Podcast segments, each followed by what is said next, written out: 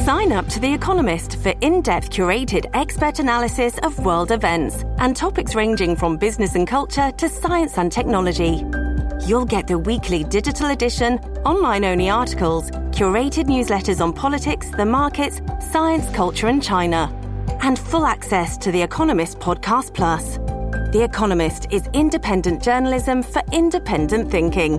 Go to economist.com and get your first month free. Now, from the most powerful city in the world, a new generation of conservative talk. Fair, fresh, fun. It's the Guy Benson Show with Guy Benson.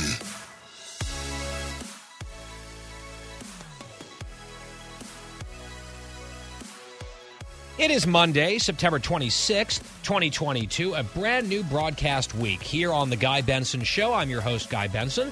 Thank you very much for tuning in every weekday, 3 to 6 p.m. Eastern Time, then around the clock for free on demand on our podcast, GuyBensonShow.com, for all of the details there. You can follow us at Guy Benson Show on Twitter and on Instagram.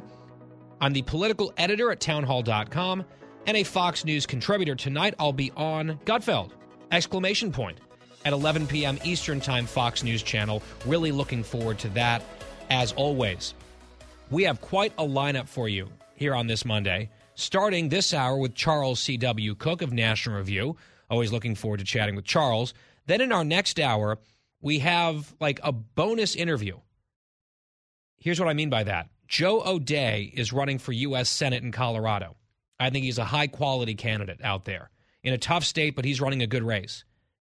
On the campaign trail with him today is Senator Tom Cotton of Arkansas.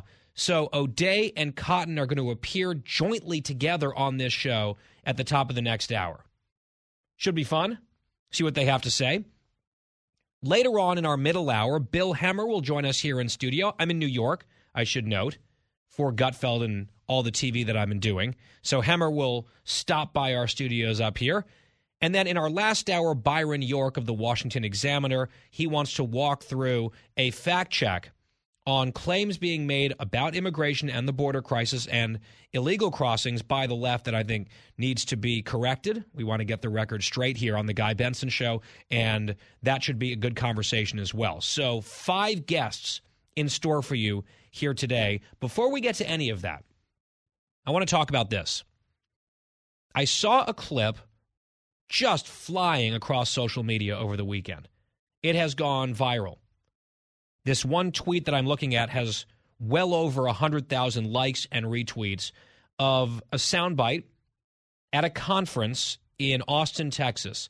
The Texas Tribune has this Ideas Festival, and a lot of politicians and political figures and personalities were traipsing through this conference over the course of the weekend, one of whom was Pete Buttigieg, who is apparently the transportation secretary in the Biden administration. If you're not familiar with Pete, here's the basic story. He was mayor of a small city in Indiana, then decided he wanted to run for statewide office in Indiana. He failed. He lost by a lot. Then he decided he wanted to run the Democratic National Committee, ran for the chairman position, lost, and then it was time for him, in his mind, to be president. So he ran for president.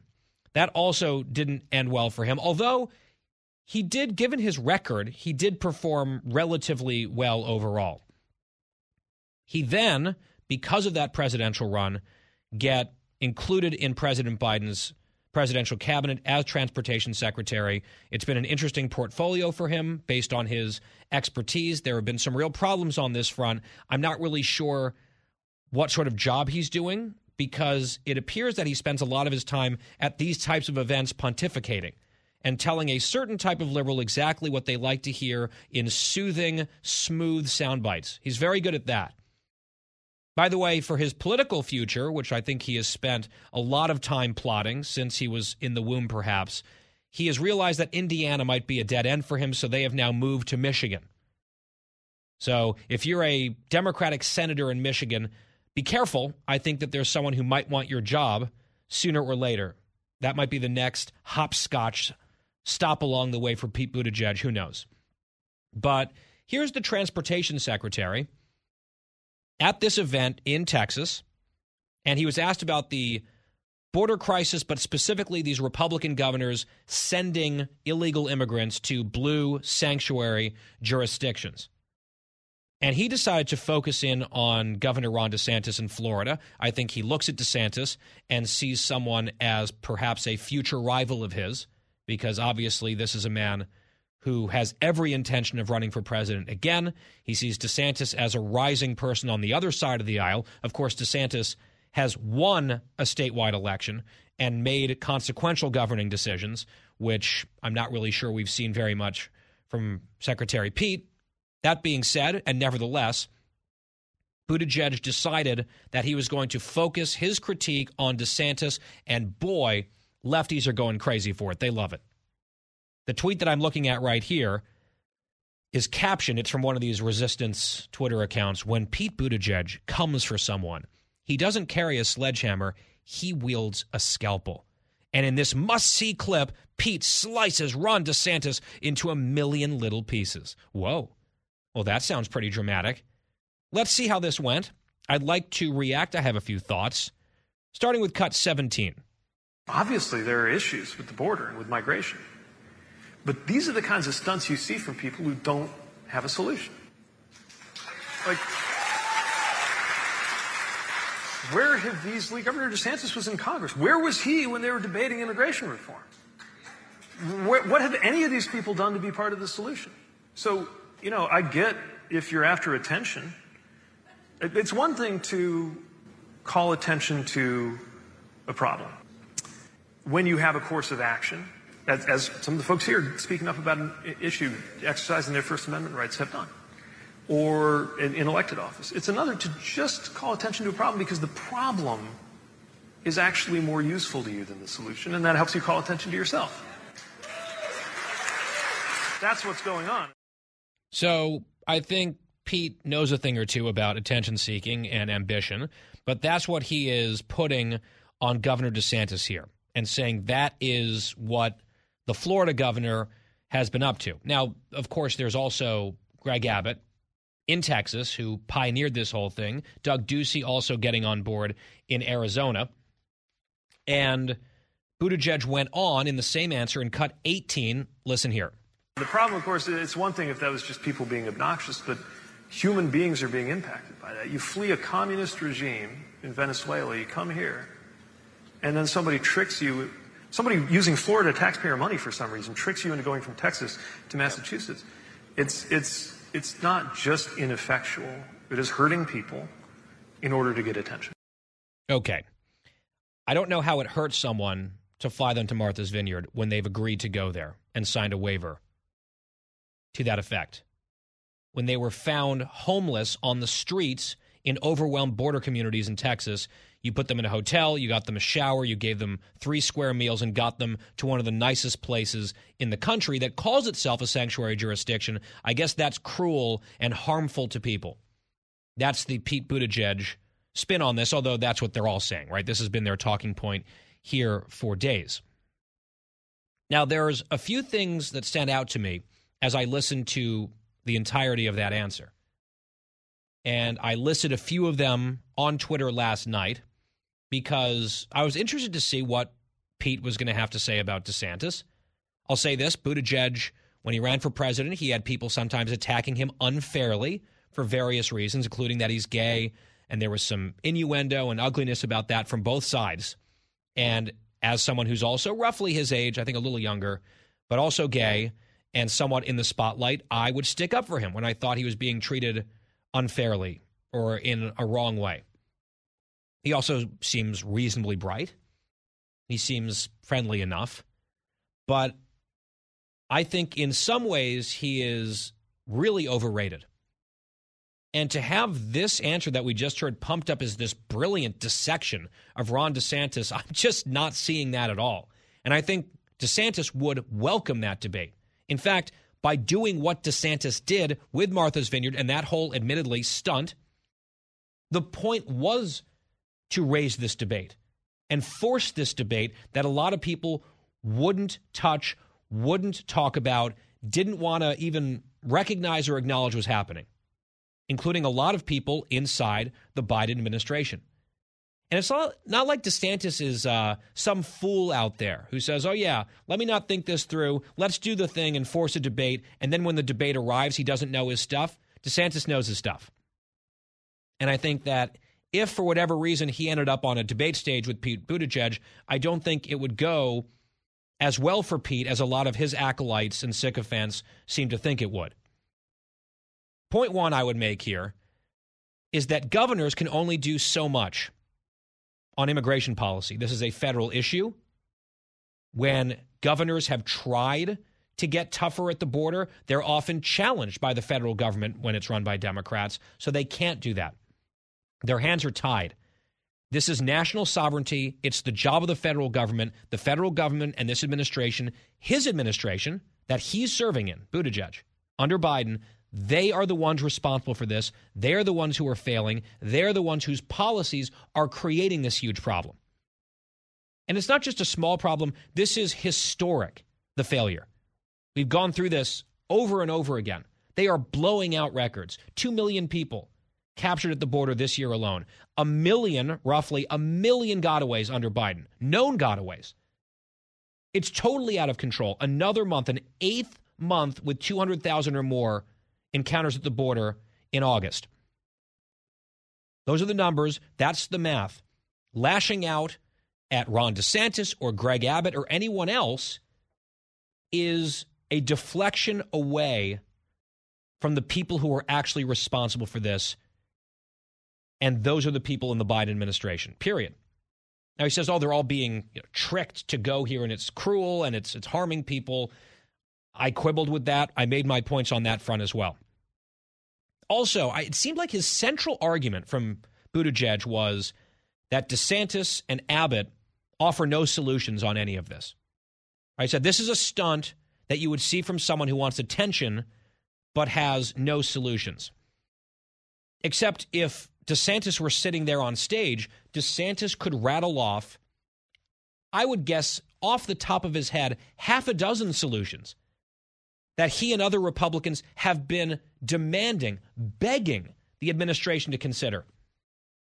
Like if you just look at where the Trump administration had this issue in about 2019, where they got a handle on the problem with a whole suite of policies, it wasn't perfect, but it was a hell of a lot better and more functional and less messy than what we have right now.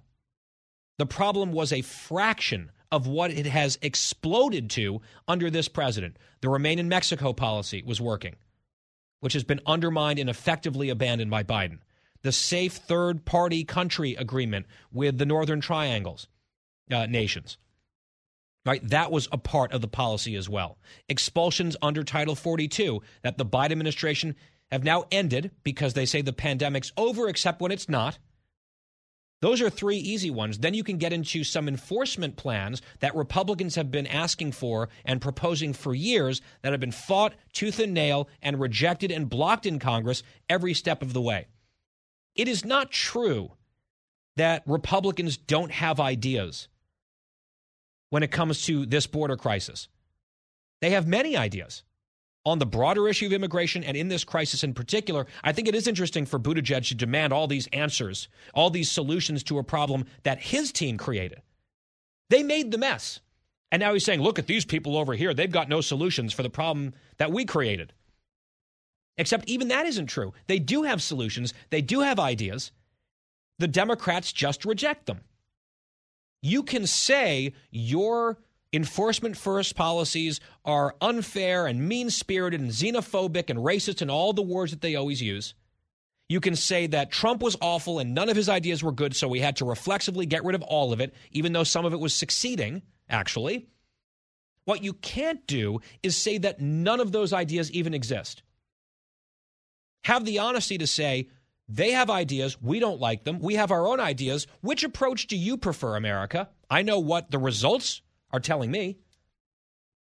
But this is, I think, this less than honest approach and this tick that Buttigieg has, especially in this answer, pretending like solutions and ideas that absolutely exist that he just doesn't like don't exist at all. So you just have these sort of myopic, nihilistic Republicans doing something and they have no other ideas in their head. That's just wrong. I says, where was DeSantis when he was in Congress? Well, he was fighting for things, and the Freedom Caucus and the House, Republican Study Committee, these conservatives, they put all sorts of bills out there. Buttigieg and his ilk were against all of them. You can say they were wrong. You can't say that they weren't there. I've pointed out before, I'm kind of a squish on immigration, or at least I have been in the past.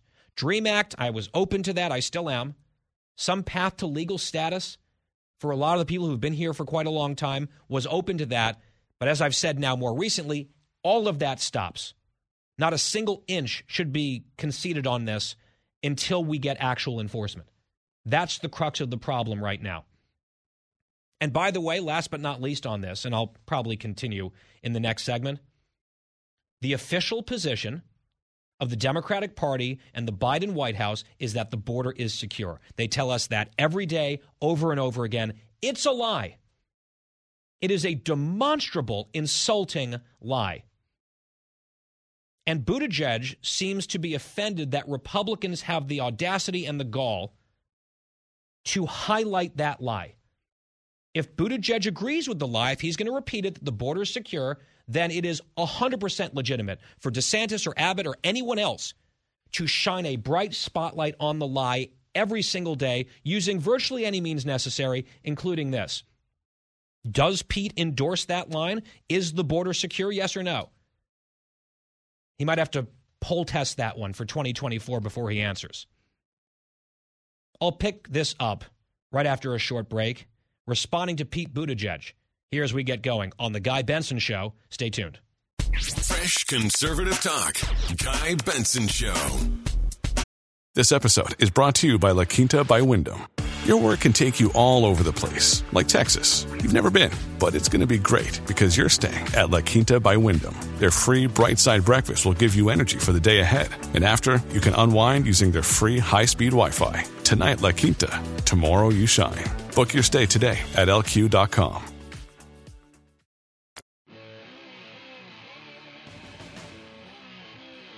I'm Guy Benson. We're back. And I'm just replying to this viral clip from Pete Buttigieg over the weekend going after Governor DeSantis and this migrants issue. It's interesting that he raises communism and people fleeing communism and basically saying these Republicans are hypocrites. They talk about communism, but here they are playing politics with these people's lives as they're trying to leave, in this case, Venezuela. I would love to hear Buttigieg try to explain why refugees from communist countries who moved to the United States ultimately overwhelmingly vote Republican as opposed to his party. I wonder why that might be. But I think this is also a distortive argument on his part, because while some of the migrants involved in this recent series of controversies have come from places like Venezuela and Cuba, they're a tiny fraction of the overall problem. Millions of people who have crossed the border illegally since Biden took office, millions of them, could be 4 or 5 million in total. And to try to pretend like what this is about is people fleeing communism and the Republicans refusing to accommodate them and to welcome them into America, I think that is a fairly cheap, politically expedient talking point that does not reflect the broader crisis for which, as I'll say again, they are responsible and they have no answers. Hence all the attacks against these Republicans for doing anything about it or drawing attention to it. Also interesting how all these presidential aspirants and wannabes on the Democratic side, they all seem pretty interested in picking a fight with Ron DeSantis. Isn't that telling? Whether it's Gavin Newsom or Pete Buttigieg. Edge, Buttigieg.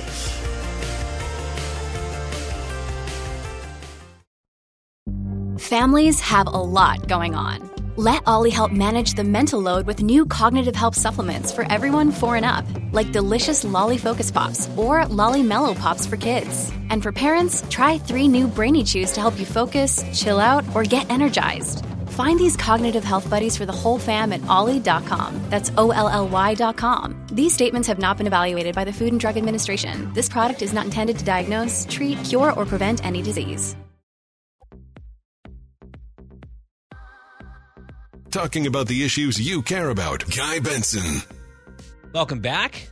It's the Guy Benson Show. GuyBensonShow.com for our free podcast. That's on demand, totally free every day. Let's get now to our first guest of the program. He is Charles C.W. Cook, senior writer at National Review. Charles, good to have you back. Thanks for having me. You have been dogged on the issue of President Biden's student loan debt so-called forgiveness scheme. Since before it happened, you wrote a lot warning against it as illegal. Then he pulled the trigger on it, and you've just been breathing hot fire on it ever since. And I've wanted to have you on the show to discuss it. We, of course, have talked about it here. But I think it's a topic. I know some people on the left claim that it polls well and it's something that the Democrats should run on, or at least shouldn't shy away from. It's going to be a feather in their cap for the election. I'm not really sure the politics cut that way. But before we get to the politics at all, I think we should stick with substance and legality. Let's start there.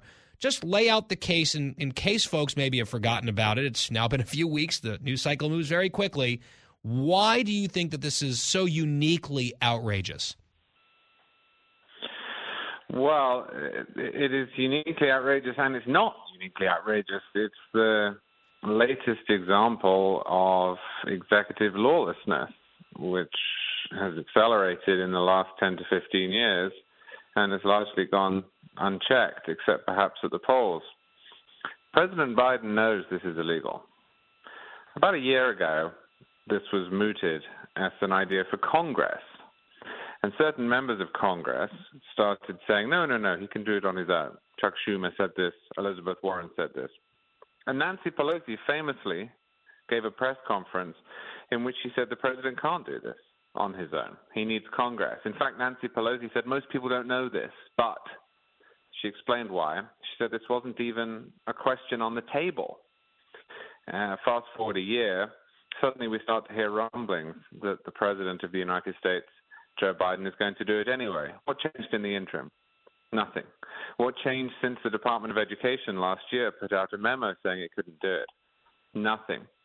And nobody in the United States was pointing to the eventual rationale that the Biden administration gave, which was that esoteric post-9/11 law that was supposed to help people who volunteered as soldiers or first responders, the 2003 HEROES Act, somehow magically contained this provision that gave the president the capacity to write off student debt, by which we mean transfer it to the taxpayer, if ever there is any sort of emergency in the United States. If you read this memo, Guy, it is embarrassing. I suspect that the lawyers who wrote it knew that they were on shaky ground. But even if we accept that this law magically enables the president, the rationale the president gave for its use, that we're currently in an emergency, has been repeatedly undermined by his own words. Right. His administration said we're not in an emergency when they were trying to end Title 42 at the border. I thought the administration was correct about that, even though I like the policy. The president said on 60 Minutes last week that there is no emergency. The pandemic is over. So to recap, the president knew it was illegal. Everyone else knew it was illegal. They then picked a law that didn't apply to student loan forgiveness, and they justified its use on grounds that they themselves have said don't apply. Seems pretty comprehensive to me. It seems like a fairly open and shut case. You make it persuasively. Let's move to the next part of the problem here. Let's say people are willing to ignore that it's illegal. I think a lot of people are. On substance, I think it is terrible policy, deeply unfair, all sorts of moral hazard issues arising from it. Tackle that component of it, if you would. Well, I think it's an extraordinarily bad idea. I think it's one of the worst ideas that we've seen come out of Washington over the last 5 years. The president of the United States knew that it was a bad idea. This is evident. This was pushed by Elizabeth Warren. It was pushed by Kamala Harris. It was pushed by Stacey Abrams. Joe Biden knew it was a bad idea. Jill Biden knew it was a bad idea. Her main interest is education, and she's telling him, don't do it. And the reason for that is that it contains all sorts of moral hazards. Because it is a flash in the pan rather than structural reform, and because it helps the people who least need our help. Now, I am a free market guy. I'm not big on government aid. But if you're going to give government aid, you should be doing it to the people who are really struggling. You should not be giving it to the group that has the lowest unemployment rate in the country. That's college graduates or people with some college. You should not be giving it to people who have the best health outcomes in the country. That's college graduates. You should not be giving it to the people who have the greatest earnings potential in the country. That's college graduates. You should not be giving it to people who did best during coronavirus, that's college graduates, and who have already benefited enormously from government largesse in about 2 years' worth of student loan payment deferrals, first under President Trump, now under President Biden. This is a hugely regressive move. This takes money, quite literally takes money from people who don't have college degrees and gives it to people who do. And not because those people were defrauded in some way. I understand the argument for making whole people who went to universities that turned out to be uncredited or fraudulent or closed halfway through or what you will. But people who borrowed the money, spent the money, and then benefited from it. I'm laughing because we talk about forgiveness. This isn't forgiveness. Simply put, what we're talking about here is taking money from people who didn't go to college, didn't borrow money, didn't benefit from borrowing money, and giving it to the people who did all of those things. And I just think it's almost impossible to make an argument in favor of it. But especially if you're going to do it in a way that doesn't actually change any of the underlying conditions that you're talking about in the first place. It makes it worse. There's no reform of colleges here. Well, it does make it worse, yeah, but there's no reform here. There's no change to the cost of college. There's no change to the structure of college. There's no change to the incentives underlying why people go to college. And also, it doesn't help people who paid off all of their loans last week, and it doesn't help the people who are going to take out loans for the first time next year. It's just a pre-midterm cash giveaway at the moment when we don't have any money left. We have deficits well into the future. We have more debt than we've ever had. We have debt that is, as a percentage of GDP, nearly 130%. And we have rampant inflation. And, if you look back before COVID and before inflation in the post-COVID era to how this was sold by its biggest advocates, it was always that this would stimulate the economy. If we give people money off their student debt, then it will stimulate the economy. It will lead to an increase in demand, which, of course, is the last thing you want to do with 10% inflation. Hugely inflationary. People understand this. It will drive up all of the costs that you were talking about further. Colleges and universities will keep raising costs because they'll look at, big federal government as the backstop. And that's, of course, taxpayers funding all of it. I saw one estimate was north of 80% of Americans hold none of this debt. And they're being asked to pay for other people's debt, doctors and lawyers and college graduates with these earnings potentials that are far above the average American. And I think if you never went to college, which is most American adults, it's very frustrating. And then there's also the sucker problem, which is you're kind of making people who did the right thing and made sacrifices, paid down their debt, they feel like suckers because they didn't really shirk their responsibilities in a way that this would reward. I think that's also a very perverse thing as a signal to send to the country. I think it will anger a lot of people. I hope it angers a lot of people. It should anger a lot of people. And I'll add one more point to this, and that is that I think that there is a class element here. And I don't mean that in the Marxist sense. I mean that in more of a social sense. I don't understand why, as a country, we favor college graduates in the way that we do. I don't have a problem with college graduates. I am one. I know you are one too. But I don't think college graduates are better than other people. Mm-hmm. I don't think that we should privilege them. I also don't think we should expect, as a culture, as many people to have college degrees as do. Where I've seen receptionist jobs where a college degree is the barrier to entry. I think that's absolutely absurd. If you had, say, a pair of twins you know, let's say they're both 18-year-old men. We'll call them, you know, Edward and Jonathan. And Edward goes to college, and Jonathan starts a landscaping business.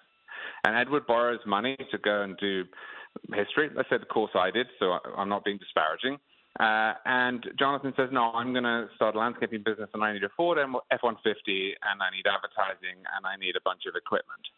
And they both continue on their life path, and they've made their decisions, and they're different people. And then the president comes along one day and says, hey, you know what, Edward, because you're so great, because you went to college and you're studying history, I'm going to cut $10,000 off your loan at your brother's expense. Yep. Your brother is out there working. He's doing his own job. Again, I don't think either of them is better or worse, but one of them's now paying off $10,000, maybe $20,000, depending on their circumstance, of the other's debt. No one's come in and said, well, we're going to pay $10,000, $20,000 off your truck. No one's taking $10,000, $20,000 off the landscaper's line of credit because Biden and his party think one of those people is better than the other one. I think that is deeply destructive in a country such as ours. Yep, that's right. And if you look at top-line numbers, the White House will point to them. This is a popular move. See, look, 56% of the American people support what the president did. Then there's other polling where if you ask – just slightly beneath the surface, beyond the top line, do you support the forgiveness, however they phrase it? If this would require, and then any downside is introduced, the numbers turn completely belly up, and it's not even close in some cases. It becomes a big gap with people opposing it. And I think it's more telling than some of the polling and top-line polling, what we're seeing from some embattled sort of swing state, statewide Democrats – Tim Ryan, I think Mark Kelly, a few people, they'll vote with Biden 100% of the time, as they always do.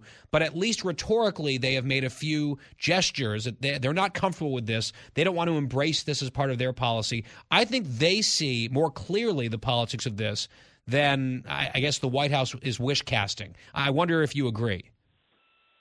Yeah, of course I agree. I mean, this is absolutely classic when it comes to polling. If you ask the average family in the United States, do you want to spend 10 days at Disney World? They'll say yes. If you then ask them, do you want to take the time off work? Do you want to pay for the travel that you need to get there? Do you want to put it on your credit card? Do you want to spend the money? Do you want any of the opportunity costs that come with that sort of outlay? Then they'll tend to say no, or at least they'll say yes, but only once every 5 years. I mean, this is what we saw with Obamacare. Yep. Poll after poll, we were sold on this. It's popular. It's popular. Yeah, if you only include the benefits, people did like the changes. What they didn't like was the cost of those changes. Mm-hmm. And once you added those costs in, the approval dropped, you know, to 20%, 30%. And the trade-offs, Charles, I would say in this case are quite easy to explain. To summarize them quickly, you've done so here in less than one full radio segment. I think you can even distill it down further to about 1 minute. I think Republicans should absolutely be hammering on this across the country. Just the fairness word is used all the time by the left, wielded as a weapon. It can be used against them, I think, here very powerfully in a very potent way. Charles, before I let you go, you have another piece that you've written about President Biden and his administration, sort of triumphalism and how they keep trying to take victory laps on things. And then very rudely and thoughtlessly, actually, reality keeps intervening in a way that makes it more and more difficult for them to do so in a politically successful or palatable way. Just quickly summarize your thoughts there, if you would. Well, there was a piece in Politico this morning to which I responded that was essentially lamenting that President Biden wants to declare the economy a success and talk about the legislation that he and his party have passed, but that that's precarious for him given the, you know, rising price of gas and inflation and the looming recession and so on and so forth. And I just thought this was instructive. I mean, the reason he can't take a victory lap is because there's no victory.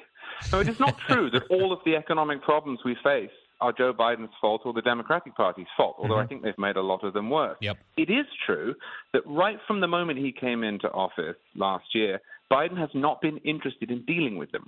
He is bored by them. He wishes they weren't there. His agenda does not encompass them.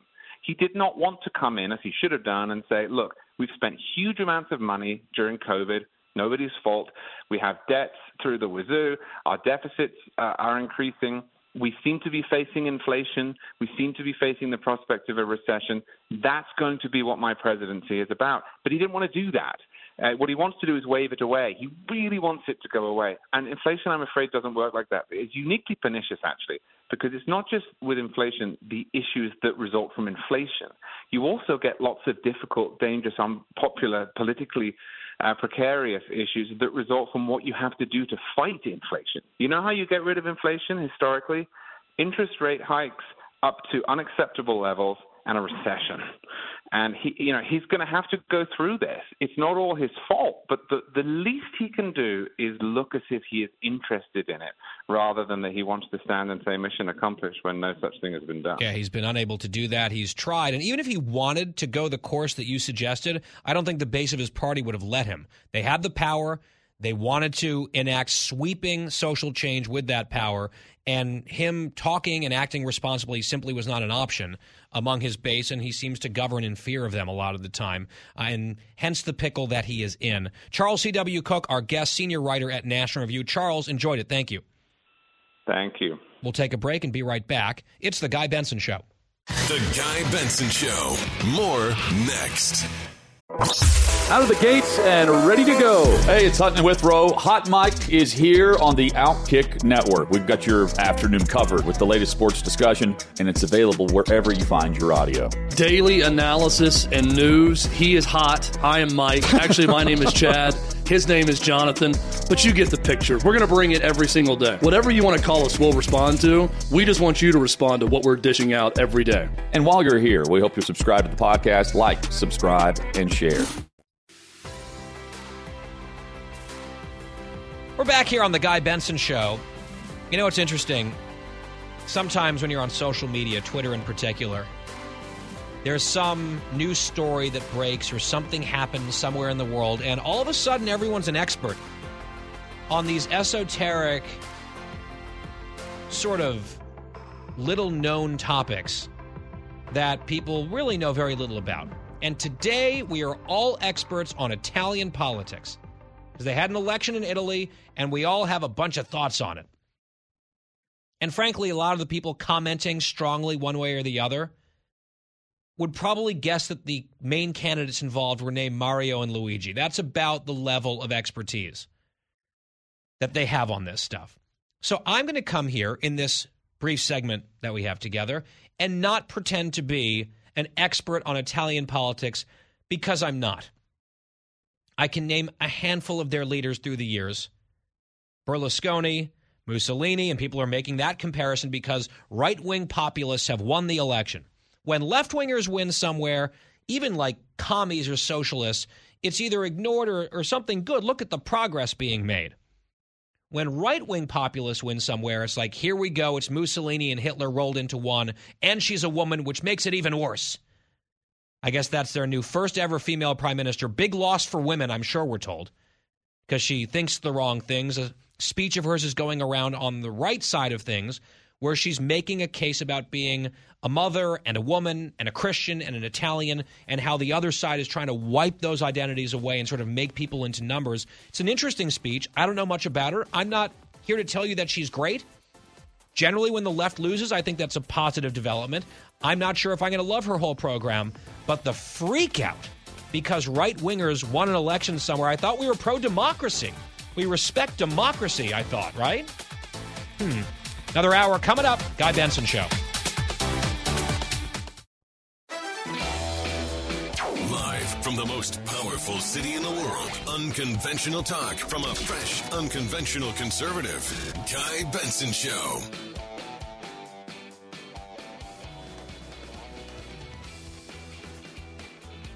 A new hour underway here on The Guy Benson Show on this Monday.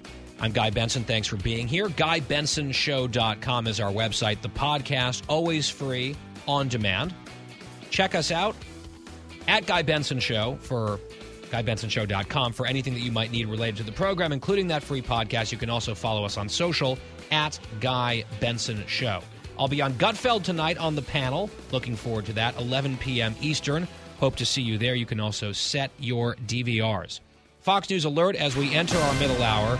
The Dow closing down again today, 329 points, ending at 29,260. Also, we are tracking Hurricane Ian, now a Category 1 hurricane, and we're starting to see a handful of evacuation orders coming down in parts of Florida. We'll keep an eye on that as we pray for our friends down there in the Sunshine State. Not exactly sure how that's going to play out, but of course, our Fox weather team here is watching it very closely. As we begin this middle hour of three, I'm very pleased to welcome not one, but two guests at the same time. We almost never do this. And what a twofer, what a duo we have with us here, starting with Joe O'Dea, who is the U.S. Senate nominee, the Republican Party, out in Colorado, a state that's near and dear to my heart. And out there campaigning with him is U.S. Senator Tom Cotton of Arkansas, who's been on the show before. First time for O'Dea, couple of times now for Cotton. And Joe and Senator, it's great to have both of you here. Hey, guys, thanks so much for having me on today. Really appreciate it. Good to be here in Colorado. My in-laws live in Denver. It's a beautiful state. The political direction of that state has been concerning to me here for a while. And from a distance, I live in the D.C. area. I'm in New York today. I've been watching your campaign. It seems to me that you're running a very smart and capable campaign out there. I know it's a tough environment. I know it's a tough state increasingly for Republicans. On the other hand, you've got a compelling background. Your opponent, the incumbent Michael Bennet, Democrat, is like kind of like a guy in a milk carton. No one really knows him. He's never really done much of anything. He's just a non-entity in the U.S. Senate. Give our audience just a sense of your background, what you bring to the table in this race, and what you're trying to drive as sort of the factors for choosing in the Colorado electorate between yourself and Senator Bennet. Well, Senator Bennet and I could not be more opposite. I've worked hard for everything I've done in my life. Nothing's been given to me. Wife and I started a business out of our basement back in the 80s. We built a company now that employs 300 families across Colorado. We build roads and bridges here, so we've been involved in the transportation system for almost 35 years. We've got great families that represent us here. And I'm going to take that hard work, go to the U.S. Senate, and hopefully get some of these policies straightened out that Michael Bennett's been responsible for. I mean, $1.9 trillion in rescue debt that's crushing working Americans now. It's taken away 10% of the value of our wages. In the meantime, he's passed great bills like the 87,000 IRS agents that are going to shake down working Americans. When you talk to the Committee on Joint Taxation, and they're talking about people making under $100,000 are going to be responsible for 75% of these new audits. He's just totally lost track of what's important here in Colorado. It's the economy. You saw what's happened on the NASDAQ again today. That's a reflection of where they think the economy's headed. It's going to get worse, and it's all about this inflationary policies and then choking down our oil and gas businesses here that are making that possible, and that's the Democrats. They're just not in tune with what's important to working Americans here. And yet, if you look at the polling, you are still trailing. Some polls have it competitive, close, with Bennet ahead. Other polls have you down, 9, 10 points.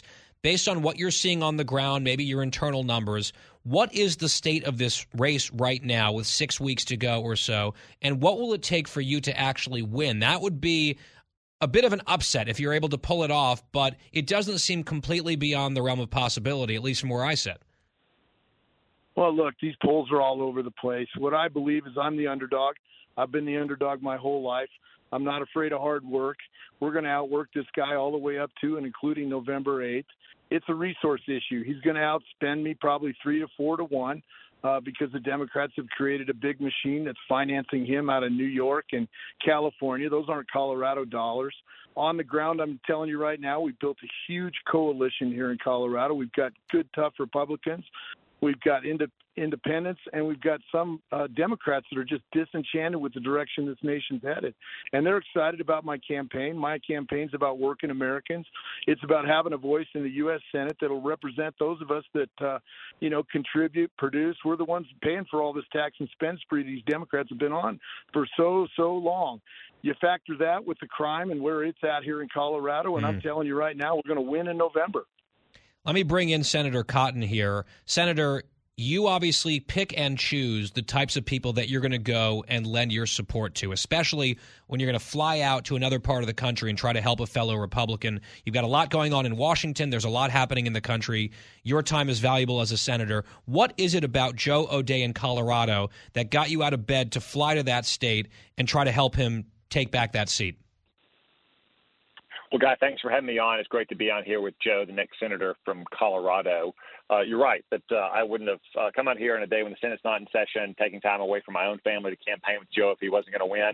More importantly, Chuck Schumer wouldn't have spent millions and millions of dollars against Joe O'Dea if this wasn't a razor-thin race. So I encourage all your listeners to go to Joe's website and pitch in, especially if they're in Colorado like your in-laws, to make sure they are registered to vote and get out for Joe, because he's going to bring very clear-eyed common sense to the United States Senate from Colorado. Michael Bennet may talk like a centrist out here in Colorado, but he votes like a Washington liberal 98% of the time with Joe Biden. Just look at the inflation that you see in Colorado, some of the highest gas prices I've seen in my travels around the country. Why do we have all that inflation? It's because Michael Bennet cast the deciding vote for the reckless $2 trillion spending bill last year.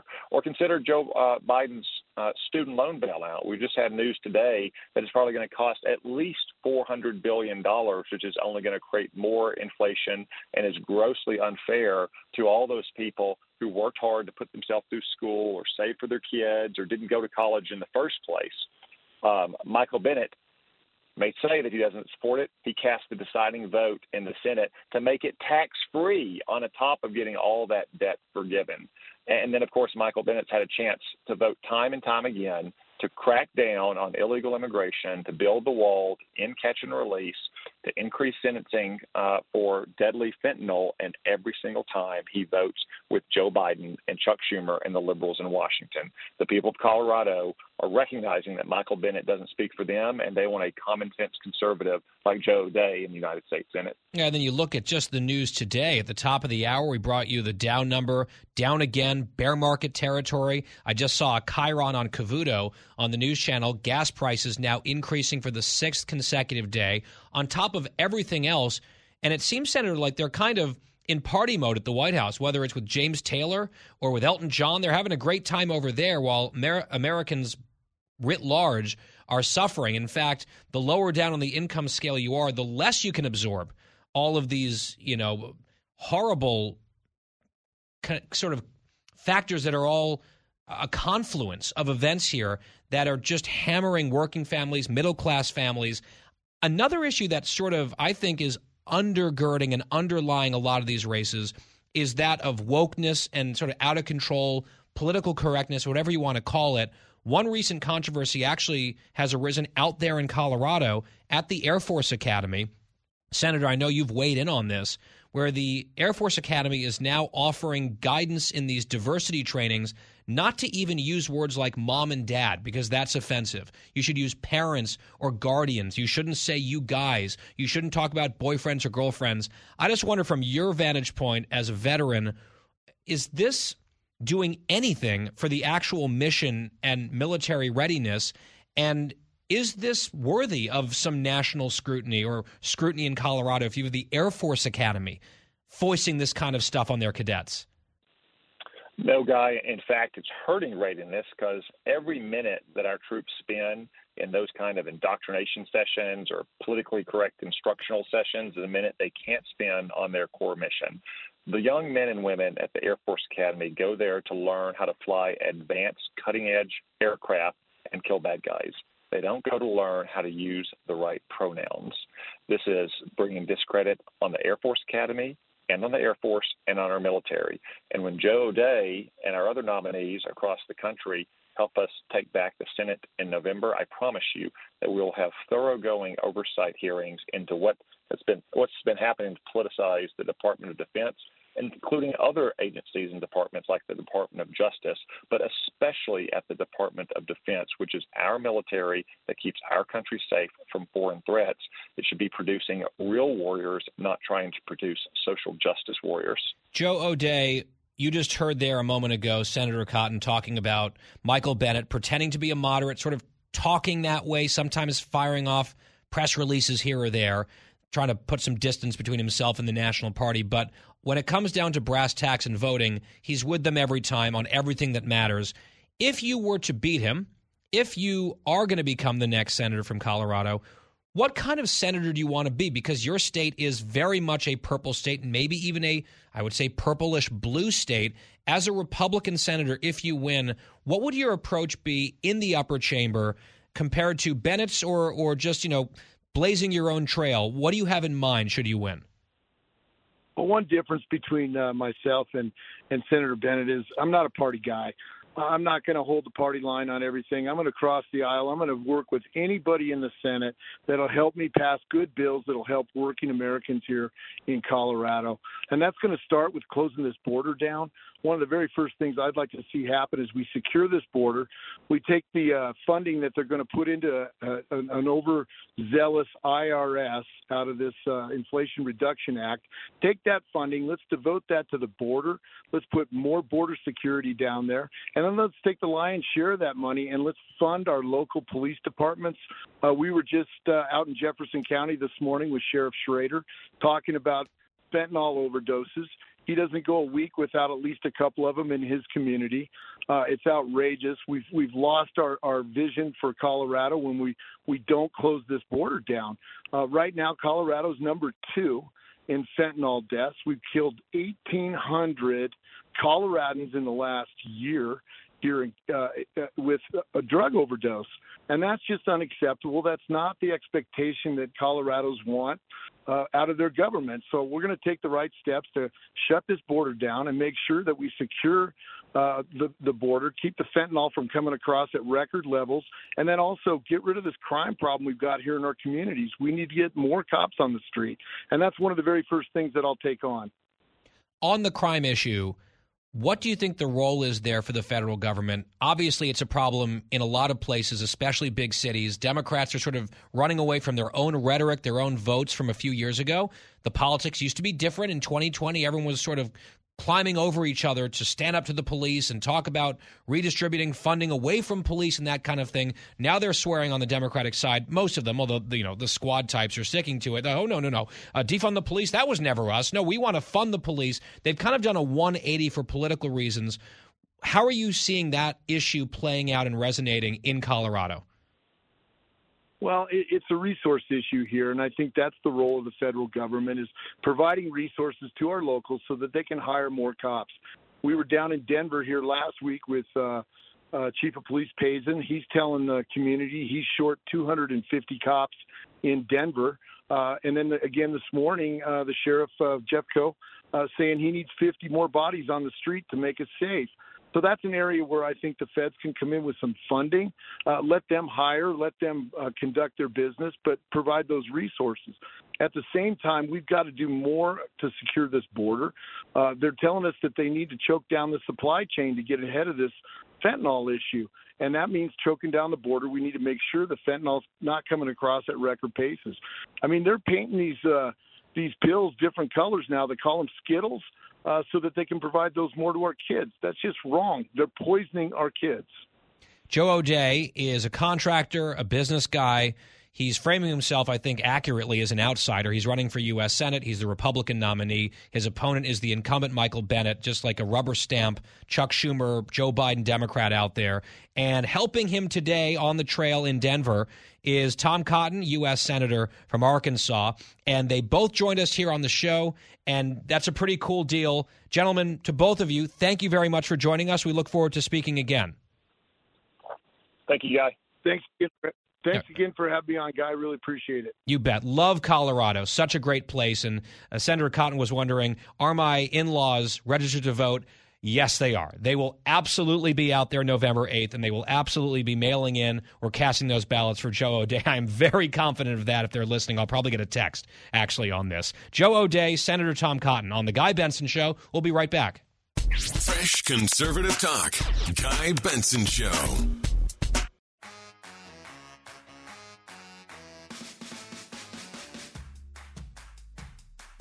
Back here on The Guy Benson Show, I'm Guy Benson. Well, this is just causing head explosions on the left. But Senator Kirsten Sinema, Democrat, Arizona, appeared with Senator Mitch McConnell, Republican, Kentucky, at an event, and they were sort of singing each other's praises about the friendship that they've created. And obviously, she is significantly to his left and my left. Most of her votes I disagree with. She also ran as an independent and a moderate, and unlike most people in her party who do that, she actually meant it. And her voting record reflects that in some important ways. For example, her unwillingness to just blow up Senate rules, kill the filibuster, to then pass a whole litany of left-wing agenda items. She won't do that, and boy, have they come after her.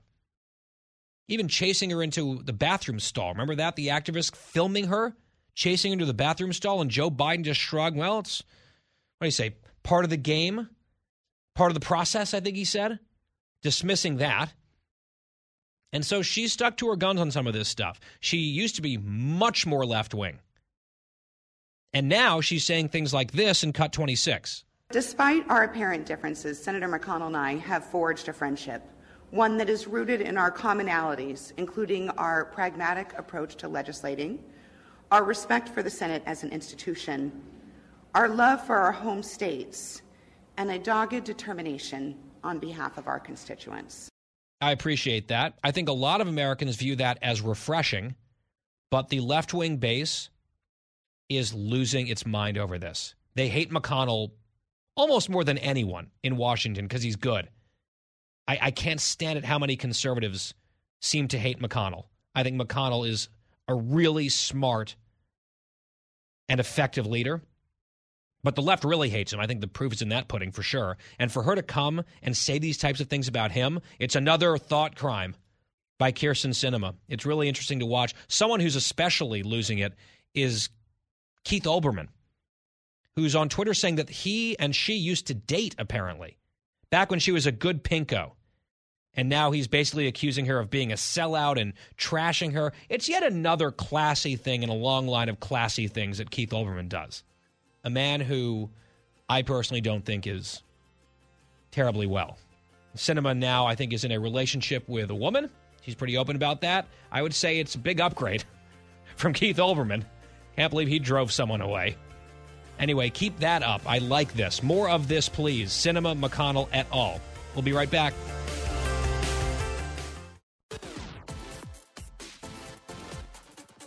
Talking about the issues you care about. Guy Benson. Halfway through today's show in New York City, I'm Guy Benson. Thank you for listening. GuyBensonShow.com. That's our website. Our podcast is always free of charge on demand every day when the show is over. GuyBensonShow.com for that. With us now here in studio in the Big Apple. How are you, brother? Bill Hemmer, co-host of America's Newsroom, Monday through Friday, 9 to 11 a.m. Eastern, Fox News Channel. And, Bill, it is always good to see you. Thank you, Guy. It's good to see you again and in person. It's been some time. It has. Welcome back. Thank you. Let's do a little bit of political number crunching here real quick. Sure. Some interesting numbers coming out in the last few days, starting with, first and foremost in my mind, is this ABC News Washington Post poll from yesterday. I woke up Sunday morning. I looked at these numbers. I said, whoa. I mean, this is a pretty significant survey. Now, if it's an outlier, but for now— you got the Republicans up 5 in this poll on the generic ballot, likely voters. In swing districts, they're up around 20 points. And the Republicans leading on inflation, economy, crime by double digits on those three really top-tier issues. And I wonder if we all watched over the summer the red wave that was assumed to be building really kind of recede to a certain extent.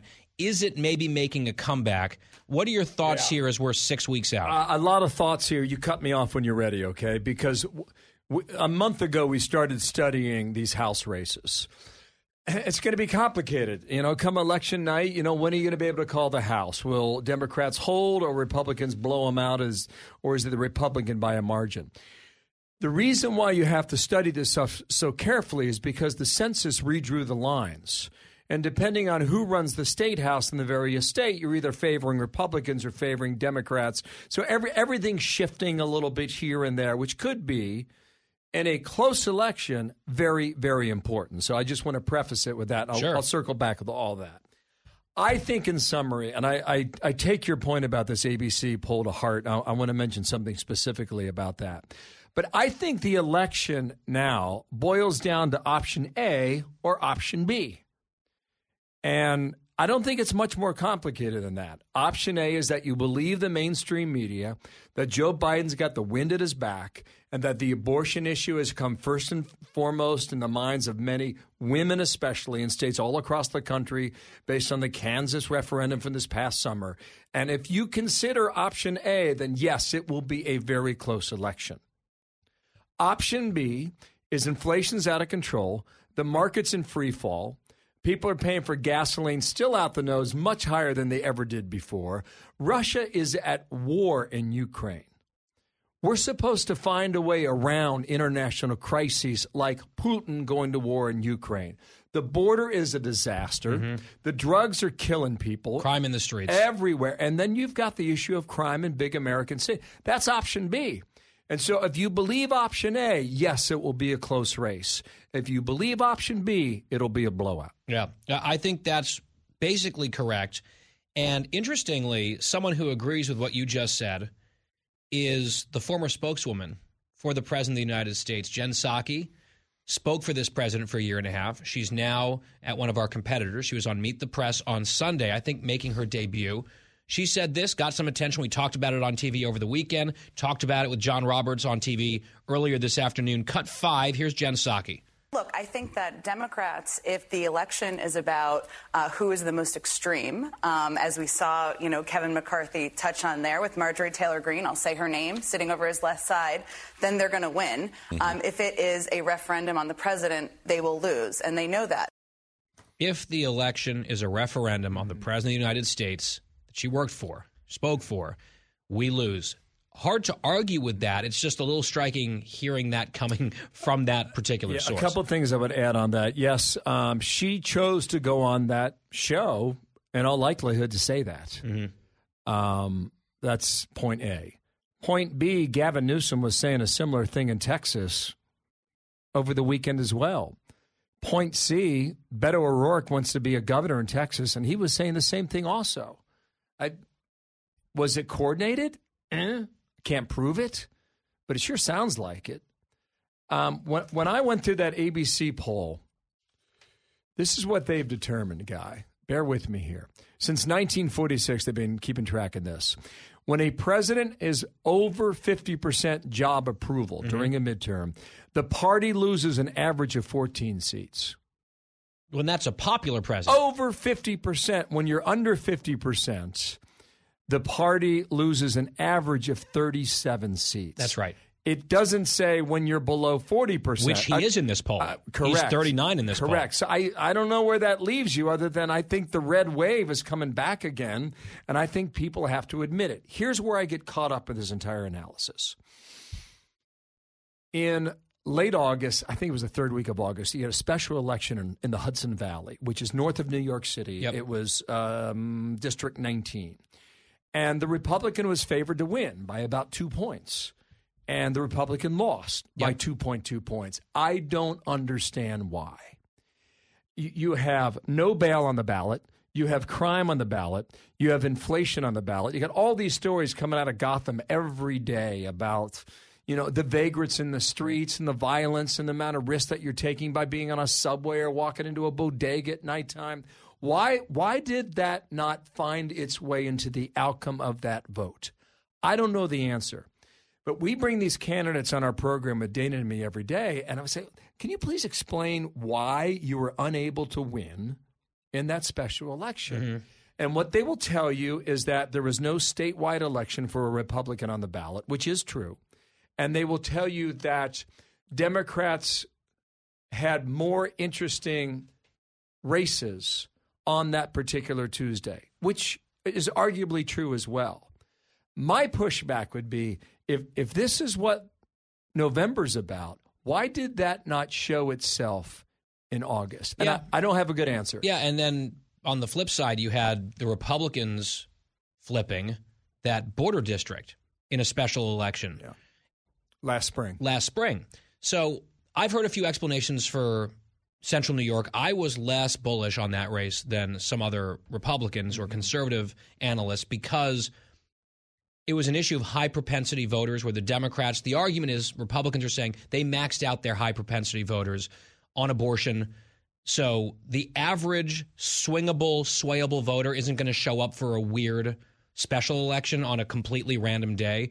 They are more likely to show up on a national election day, and Republicans are more apt to do well among that group this year because of all the other issues that you've mentioned. If that's true, then option B that I described is still in play. Absolutely. If that's not true, it's back to A. You got to think about option A. It's back to your two issues. By the way, I thought it's very interesting that you said, because Beto's been critical of Biden not doing enough about the border or coming to Texas. I think that's obviously political self-interest on his part. He was a big, pom-pom waving Biden guy. Now he's trying to seek some distance there.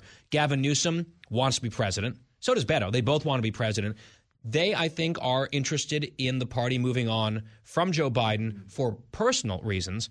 And I think with Psaki saying what she said, it's correct and sound analysis. I also think she wanted to make an initial splash in this new role, showing I'm going to be independent, I'm going to give my real analysis, I don't speak for him anymore, and if you think I'm just going to show up here and continue my spin in a different capacity, let me disabuse you of that on day one. Okay. I think that's part of what was going on here. She also had this to say on crime, big issue, cut 6, listen. They also know that crime is a huge vulnerability for Democrats. I would say one of the biggest vulnerabilities. And if you look at Pennsylvania, for example, what's been interesting to me is it's always you follow the money and where are people spending money. And in Pennsylvania, the Republicans have been spending millions of dollars on the air on crime ads against Fetterman because that's where they see his vulnerability. So, yes, the economy is hanging over everything, but you do have to look at state-by-state factors, and crime is a huge issue in the Pennsylvania race. I mean, she's 2 for 2 here, Bill. Yes. I'm agreeing and nodding along with Jen Psaki. She's right on crime here. Yeah. You had a very interesting observation. You're probably right about that. I'm going to exercise my independence in the current role that I have under this job. The more people who do that, the greater credibility they have. Carville's a great example of how he has walked the line. Here's what I think's happening in the background of all of this stuff. They're trying to push Biden off the ledge. And I think he is unwilling to go. You look at the way the Washington Post and ABC wrote up this piece. The lead paragraph is not that crime's a problem or the economy's a problem for Democrats. The lead paragraph is that the job approval for Biden's under 40%, and they go to his viability in 2024. Yeah, sort of looking ahead here, guys. There's an election in 6 weeks. Look, I mean... That's point number one. You can go deep into so many of these numbers, Guy. I just think it's important to point out. I looked at 5 things. That's number one. Number two, approval rating of 39%. Number three is what I talked about in midterm elections. I mean, if you're under 50%, you lose an average of 37 seats. Point number four, the economy and abortion, depending on which argument you accept, is point number 4. And point number 5, the Hispanic voter is up for grabs. Yes, very much so. One thing that I'm also cautioning people when I give speeches around the country previewing the election, I'll be less interested when the dust settles in November, whatever, 8th, 9th, 10th, whatever it's going to be, when we have the final numbers. Not so much how many seats did the Republicans win in terms of whether it's 14 or 25 or 37, but what is the total number of seats controlled at the end of it? Because I think if you're using, for example, 2010 as a measuring stick, Republicans famously won 63 seats that year. Massive blowout, Obama's first midterm election. Historic, 63 seats. The Republicans, I don't think, have a chance of coming anywhere close to that, not because I'm convinced this year is not going to be a red wave, but because they're already starting at an elevated level. They actually did pretty well in the House in 2020. They gained about 15 seats. They are close to a majority right now, whereas in a cycle where typically there's a ton of seats won, sometimes the out party is at a low ebb, and that's what we saw in 2010. They got blown out in 2008. There was a lot of ground to make up, so there was much low-hanging fruit that really doesn't exist as much this time around. So I want to see the final number, 230, 235, 240. How many seats will the Republicans control if they win the majority after the election happens? Something that's, I think, at least interesting to me. Also interesting related to this, I want to get your reaction on this. Story from NBC News. Of the Republican nominees, this is on the House side, running in the 47 most vulnerable Democratic districts, so the swing districts. They've how many nominees? There's 47 of them, okay, is what they've identified at NBC. 45% of the Republican nominees are military veterans. A third of them are women, and about a quarter of them are non-white. And if you look at them as a whole, 70% of them fall into at least one of those categories. That is an interesting job of recruitment by the House Republicans. We're seeing a lot of attention, to statewide candidates and Senate and governor. On the House side, they have, I think, done an interesting job of the type of candidates they've been able to attract. If I was Kevin McCarthy sitting here and you were talking to him, I'll play the role of Kevin McCarthy. They learned in 2018 they needed to recruit good, diverse candidates. Mm-hmm. I think they've done pretty well. We'll find out how well in another 6 weeks and a day. But that was how the Democrats turned the trick in 2018. Alyssa Slotkin. Abigail Spanberger. Yep. They all had military or CIA or intellectual intelligence backgrounds. We had a guy on our show this morning. He's a Vietnamese refugee. He's running in the 10th district in Virginia against Weston. So that's Northern Virginia. That includes major parts of Loudoun County where education has been a big story. Yep. He's 50 years old. He was in the Navy for 20 years. He left Saigon in April of 1975. I said, why are you running for this? He said, when I saw the chaos in Kabul, it reminded me of what my family went through in South Vietnam. Mm-hmm. And I don't want that to happen in a country that I love again. And that candidate is among those 47 that we just talked about. He checks two of those boxes, person of color and a military veteran with a very interesting story. You raise a great point. You can go all through these House races and find you can find similar traits in many of these candidates. Lastly, Bill, before we let you go, totally unrelated, your Bengals, 1-2 to start the season. Uh-huh. They picked up the win at the Meadowlands yesterday. Yes. You were not in attendance. No, I was not. Against the Jets. Do you know how many times I've gone to the Meadowlands and seen the Bengals loss? Do you know how many times like a playoff berth was on the line and they lost? You're scarred. Guy, do you know how many times I got back on that bus and had to come back into Manhattan with Jets fans? Well, you avoided that, but you got the W, 1-2 now. You've got Miami rolling in Thursday night. Bill, always good to have you here. Thanks for stopping by. We'll do it again.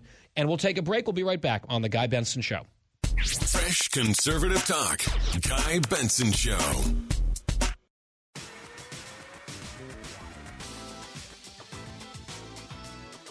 Candidate Biden didn't spend a dime or a day in the Rio Grande Valley or really anywhere in Texas for that matter once we got down the home stretch of the general election. You gotta be locking eyeballs with the people that you want to fight for and serve and whose votes that you want to win.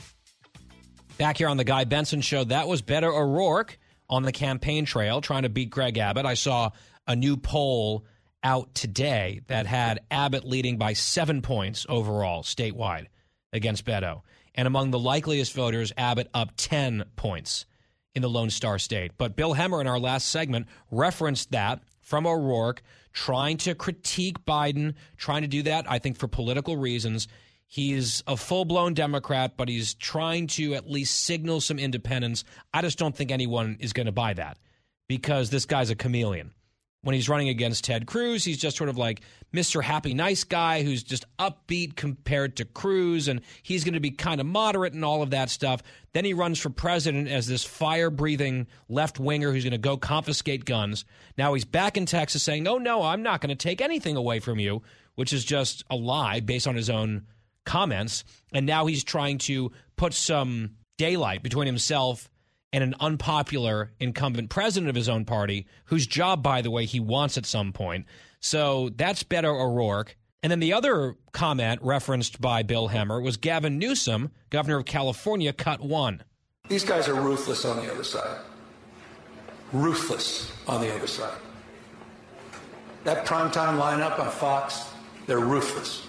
They dominate the most important thing in American politics today, and that's the narrative. Facts become secondary to narrative. They dominate with illusion. We are getting crushed. We are on the defense over and over and over again. It's immigration today. It was CRT yesterday. It will be ESG. Look that up tomorrow. They consistently push us against the wall. We have no compelling alternative narrative. And that's on all of us. This is something known to psychologists as projection. Narrative control is the left's game. They are incredibly ruthless, especially and including this guy. But it's the primetime lineup at one network. Oh, that's the real villain in America today. They only have basically everything else on their side. It's amazing that they allow themselves to believe this, or at least profess it, the way Newsom did. That was in Texas, by the way, also. Another guy who wants to be president right there. Final hour of the Guy Benson Show coming up next. Byron York is here to set some facts straight on immigration. Looking forward to that conversation straight ahead.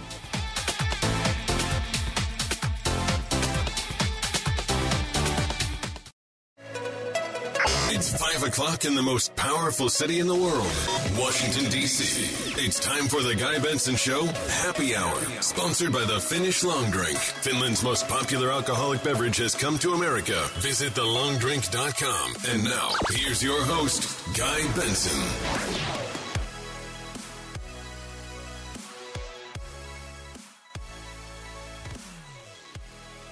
It's the New York City Happy Hour here on the Guy Benson Show.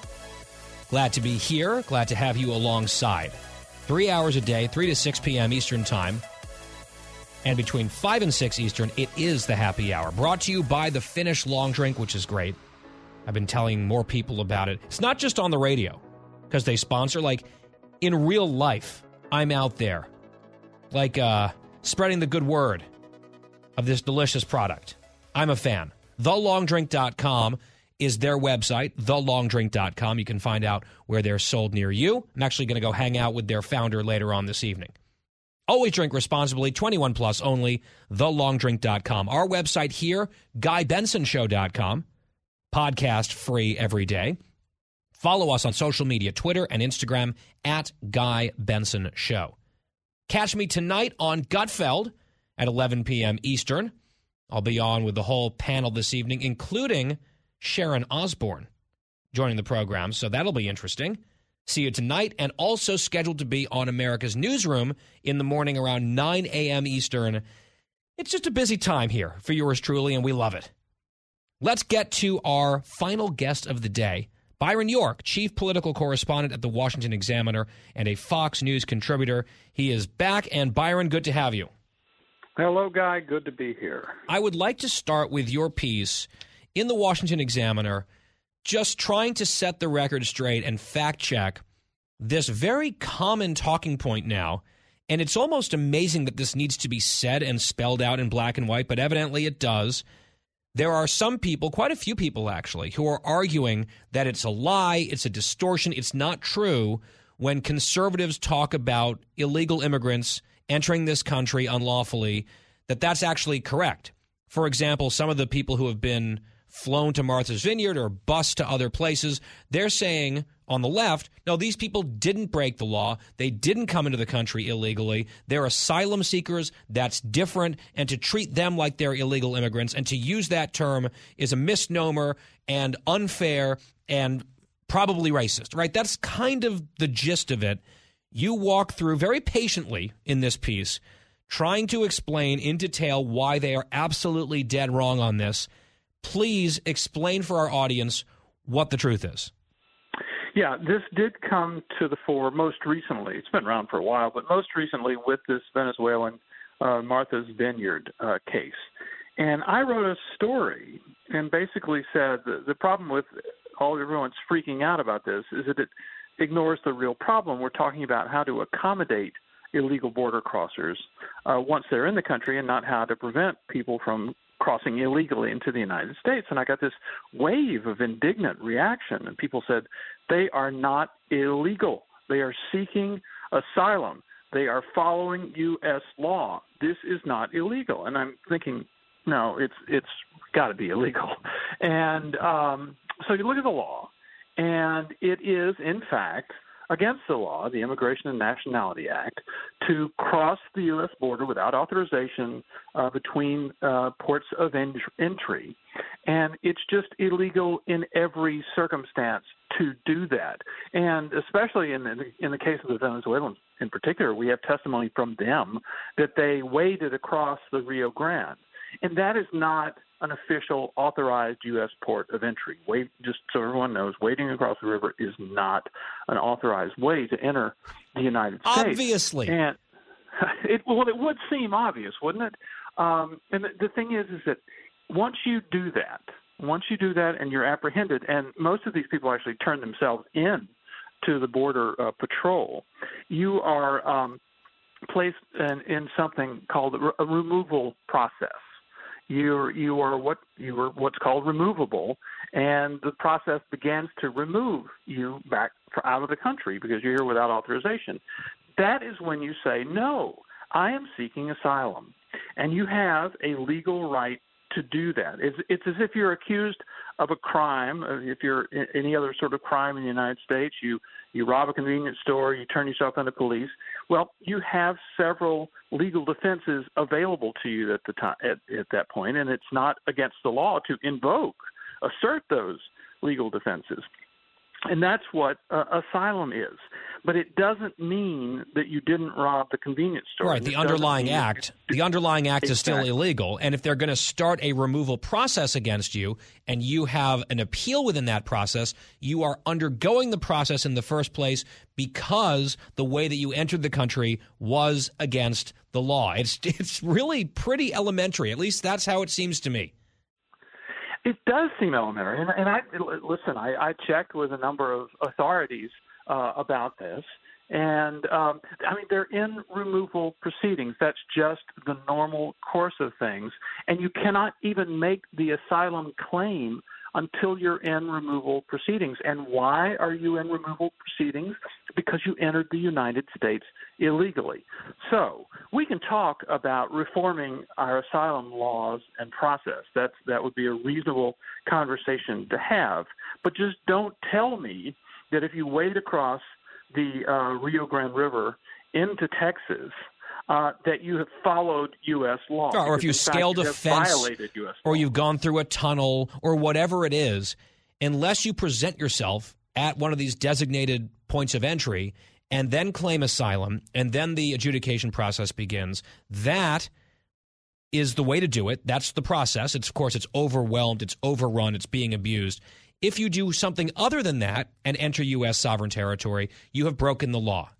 That is just a fact. And it's very odd, although maybe not that surprising to me, that there are people trying to muddy the waters on something that basic, because I think when we have a clear debate using widely understood terms about what's happening, they lose, which is why they have to constantly play games with the language and do these sort of mental rhetorical gymnastics and perform that kind of thing in order to confuse people, Byron. I do want to just pick up on something that you were talking about, the asylum process that we might want to reform. Then I just mentioned it as well. We know, and you mentioned this also in your piece, we know that many people at least try to claim asylum, and they've been coached often by the cartels and the coyotes. Here are the buzzwords that you use that might be able to trigger this process where you'll at least have a chance to be considered a legitimate asylum seeker. A lot of the people who make those claims are not making them truthfully, or they're stretching or bending the truth. And ultimately, an overwhelming majority of people who try to go that route are rejected because they are not bona fide cases. I think that is another important part of this picture and this story. And to sort of pretend as though asylum seekers are a completely different category than just run-of-the-mill illegal immigrants, that is another game that's being played here to exploit a system that is just completely collapsing under the weight of this whole crisis. Yeah. Now, asylum is legitimately available to people who can prove that they are being persecuted because of their race, their identity, their membership in a particular group, and they're being persecuted because of this in their home country. It is very clearly not grounds for asylum if you want a better life, if you are seeking economic improvement. Admirable as that motive might be, it is simply not a basis for asylum. And this is not just me talking. Alejandro Mayorkas, the Biden-appointed Secretary of Homeland Security, in his confirmation hearings confirmed this. I mean, they kept saying, listen, is coming here for economic improvement, for a better quality of life, is that grounds for asylum? And he said, no, it is not. Now, maybe Congress would change that, but the law as it exists now is that it's not grounds. And you're exactly right. You have hundreds of thousands of people crossing the border, many of them now claiming asylum. And they're actually coming, as I was just saying, for a better life. They're not coming because they're fleeing persecution because of their identity in their home country. They're coming to make more money and improve their lives. And that is not a basis. And most of them, if they choose to even go through the whole asylum process, and you have to remember a number of them are given what are called notices to appear in court to begin this process, and then they don't begin it. But even if they go through the whole thing, maybe 90% of them are not granted asylum. It doesn't work. Yep, and I always make this point. I'll say it again. I don't blame them for wanting to come here and wanting a better life. I might do the exact same thing. It doesn't give them the right to be here, and it doesn't mean that our laws don't exist and aren't important. So I think you can sort of empathize with people without saying, well, because of that, let's just throw open the borders and see what happens. You can hold both of these thoughts in your head at the same time. I think a serious country has to do that. Meanwhile, Byron, this is related. Soundbite from The View, I believe on Friday, a few points being made on the immigration issue by some of those ladies over there. Let's listen together to Cut 20. Republicans talk every day against communism and against socialism, and yet they have no conscience and no qualms about using victims of communism and socialism as political pawns and a political stunt to get them the base out. How dare you go against communism and use these victims of communism for your political gain? Well, that's what's so interesting to me, that there are so many Latinos that vote Republican because they vote against their own self-interest. If you really are interested in these types of issues, then you're a Democrat. All right, so let's just set aside Sonny Hostin and her casual bigotry and arrogance, telling an entire race of people what they should think their self-interest is based on her decision for them. Obviously, a lot of them are reaching a different conclusion. She's mad about that. But the first part of that, Byron, Ana Navarro saying basically these Republican hypocrites, they rail against communism, they rail against socialism, but here you have people escaping communist and socialist regimes, and the Republicans are using them as pawns or, you know, for the stunt that they're pulling or whatever. I would just say, number one, if there are people truly fleeing persecution at the hands of communists, I say welcome them in, come on in, let's give them citizenship. Those people tend to vote against the party of Ana Navarro and Sonny Hostin in The View. They vote for Republicans, and I love for them to be forced to kind of think about why. I was talking about that earlier. But also, I think this is one of these sleight-of-hand arguments that we're seeing from the Democrats, and I was addressing this also earlier in the program. Pete Buttigieg repeated something similar, where they're trying to pretend as though this border crisis is being dominated by, you know, Venezuelans or Cubans and people fleeing communism. Again, I have no problem with a fair process playing out for people truly seeking asylum, but there have been 2 million people apprehended at the border this year alone, a million gotaways roughly under Biden. And if you're looking at people who are truly being persecuted by communist regimes, it is a drop in that overall bucket. But for politically expedient reasons, they're focusing on that, I think, to try to make Republicans, you know, look inconsistent or cynical or what have you. And to me, that is cynical unto itself. And for people who are genuinely fleeing political persecution, we do have to actually adjudicate their case when they arrive. And so that's important there. But what you're saying is that the vast, vast majority of people who are crossing the border illegally are not coming because of political persecution. Right.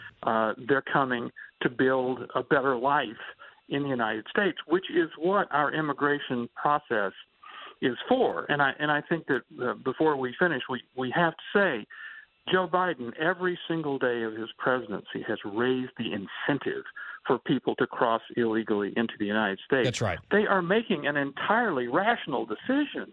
I mean, they follow the news in the United States, and they know what the president is doing. There's a large network, a word-of-mouth network, a media network, social media network that tells them that if you cross illegally into the United States, there is a good chance you will be allowed to stay. And so Biden has created this incentive, which has created this terrible mess on the border, and he has done absolutely nothing to reduce the incentive. You can have the vice president come out and say, do not come, and you can have Alejandro Mayorkas say the border is closed. People don't believe it. That's because right. They know it's not true. Exactly. And the people that are most responsible for this mess are not the migrants, although they have agency.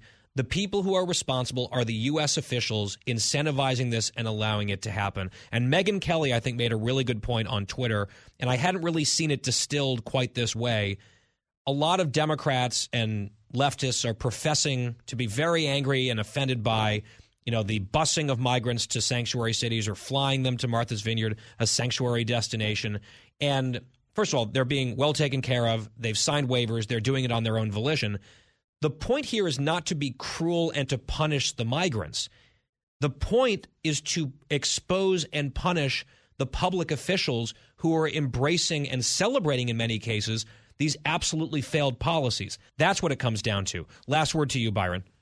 And we have immigration laws. They were passed by Congress. The big one is the Immigration and Nationality Act, which was passed in 1952, but has been amended many, many times since then. And that is what Congress has chosen to do on immigration. And if it has not chosen to pass your preferred bill, your Democratic bill, or your Republican bill, the law is what it is. Yes. And it would work if it were enforced. Which is not happening to a large extent under this administration, which is why they, in my mind, to put a finer point on it, are overwhelmingly to blame for the crisis that we're seeing playing out. Everything else is misdirection and a distraction. Byron York here with a big major fact check that I think we needed to hear. Byron York of the Washington Examiner, Fox News contributor. Byron, thank you. Thank you, Guy. We'll be right back. Guy Benson will be right back.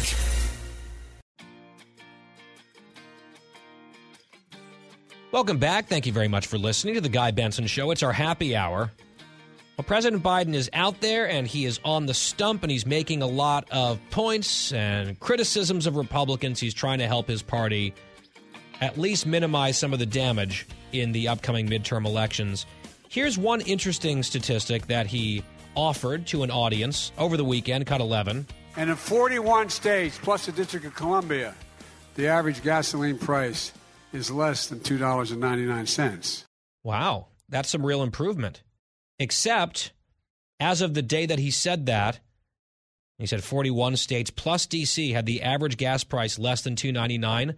The actual number was zero.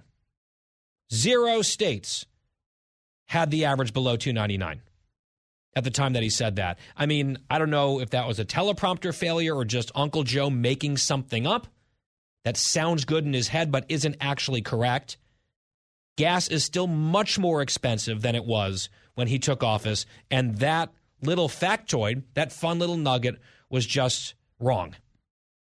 Then he also had this to say. We might need a translator on this one. Cut 12. There's a lot more Republicans out there taking credit for the new bridges and those buildings that are collapsing than actually voted for it. I love going by, and they're, and this is a great thing. I voted against it, but this is a great thing. Big laughs. They like the joke. I don't exactly know what bonsenklapsens is, but apparently Republicans want to take credit for it despite voting against it. I actually voted for the bonsenklapsens before I voted against it. Little John Kerry throwback joke there. Sweet Joe. And it's amazing how many of these Democrats don't want to appear with him on stage for some reason. What a mystery. The Guy Benson Show Happy Hour. Back with more next.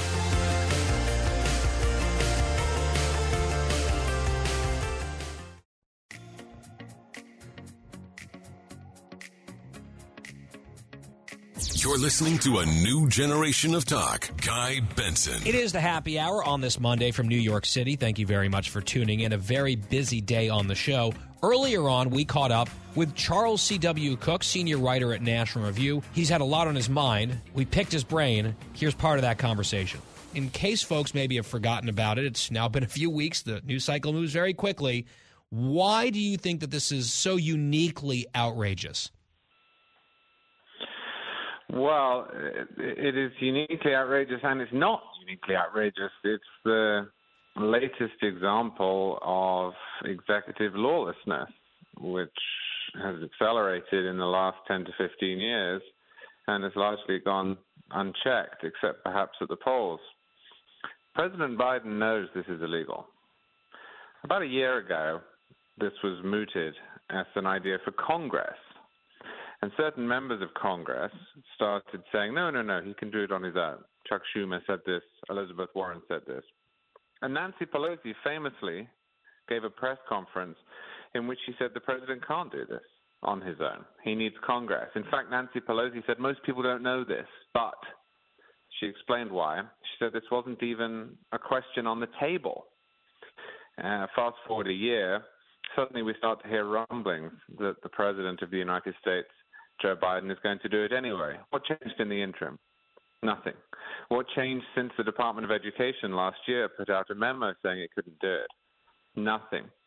And nobody in the United States was pointing to the eventual rationale that the Biden administration gave, which was that the esoteric post-9/11 law that was supposed to help people who volunteered as soldiers or first responders, the 2003 HEROES Act, somehow magically contained this provision that gave the president the capacity to write off student debt, by which we mean transfer it to the taxpayer, if ever there is any sort of emergency in the United States.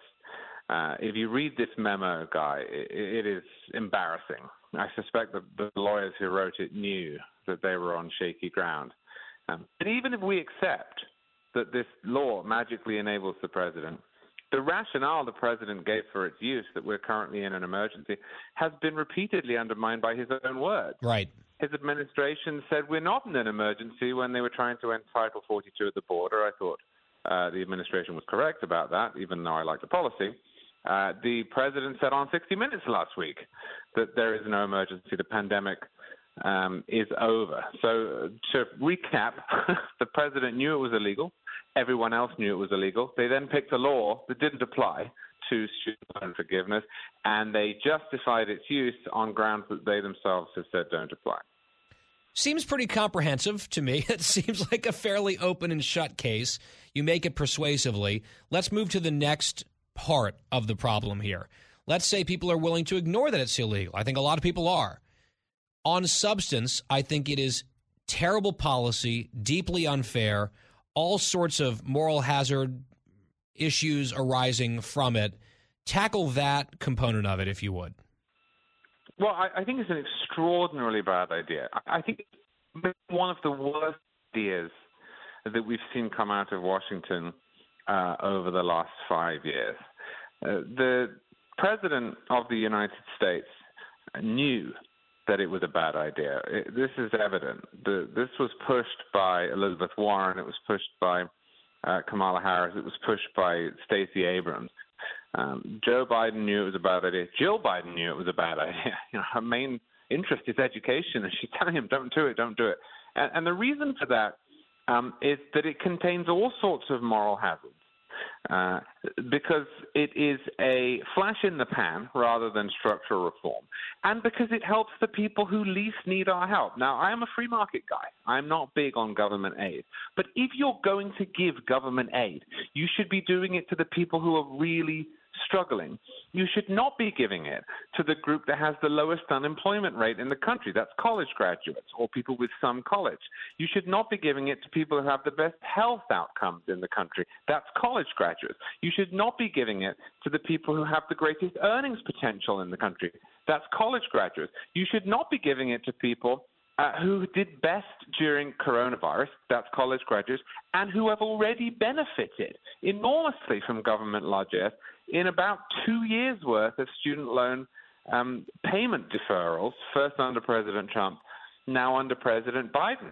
This is a hugely regressive move. This takes money, quite literally takes money from people who don't have college degrees and gives it to people who do. And not because those people were defrauded in some way. I understand the argument for making whole people who went to universities that turned out to be uncredited or fraudulent or closed halfway through or what you will. But people who borrowed the money, spent the money, and then benefited from it.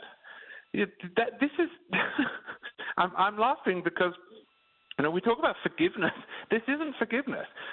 Simply put, what we're talking about here is taking money from people who didn't go to college, didn't borrow money, didn't benefit from borrowing money, and giving it to the people who did all of those things. And I just think it's almost impossible to make an argument in favor of it. But especially if you're going to do it in a way that doesn't actually change any of the underlying conditions that you're talking about in the first place. It makes it worse. There's no reform of colleges here.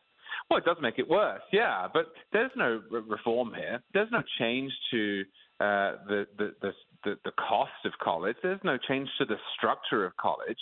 There's no change to the incentives underlying why people go to college. And also, it doesn't help people who paid off all of their loans last week, and it doesn't help the people who are going to take out loans for the first time next year. It's just a pre-midterm cash giveaway at the moment when we don't have any money left. We have deficits well into the future.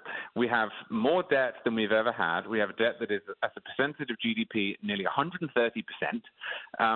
And we have rampant inflation. And, if you look back before COVID and before inflation in the post-COVID era to how this was sold by its biggest advocates, it was always that this would stimulate the economy. If we give people money off their student debt, then it will stimulate the economy. It will lead to an increase in demand. My full discussion with Charles C.W. Cook of National Review, available online, GuyBensonShow.com. Also part of that free podcast every single day, on demand, no charge, totally free. GuyBensonShow.com, FoxNewsPodcast.com, or wherever you get your podcasts. When we come back, we talked a little bit about football with Bill Hemmer last hour. A few other changes coming to the NFL. We'll get to that. Plus, a heartbreaking and heartwarming story at the same time out of Canada. All of that coming up. For the full interview and more, go to GuyBensonShow.com.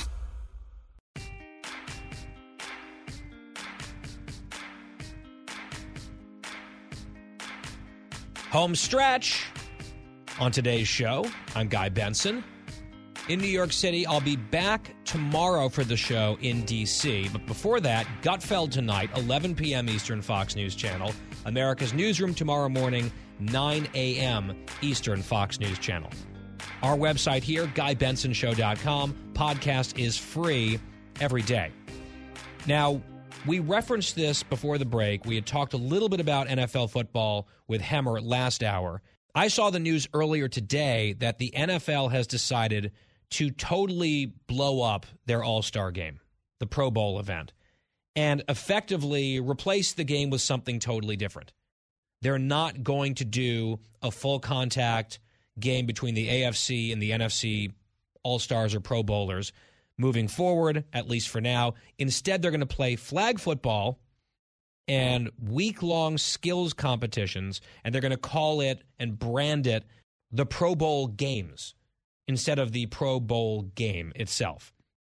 And I will confess, as someone who's a bit of a sports fan, I do not like All-Star games. I'm not interested in them. The one that I'll occasionally watch is the Major League Baseball one, although I wouldn't watch it last year because of what MLB did to Atlanta and that whole political nonsense. The hockey, it's just like a video game, NBA video game, and I will tell you, I have literally never watched a Pro Bowl, ever. Zero interest. I'll watch some regular season stuff. I'll watch the postseason in particular. No interest in the Pro Bowl. So I can't even say that I'm mad about this because they're changing something that I don't watch anyway. I just think it's even less appealing now, but maybe I'm wrong. Dan is much more of an NFL fan than I am. Dan, do you have any strong reaction to what the NFL is doing here? So I never really cared too much about the Pro Bowl. I like some of the other All-Star games, but not as much in the NFL.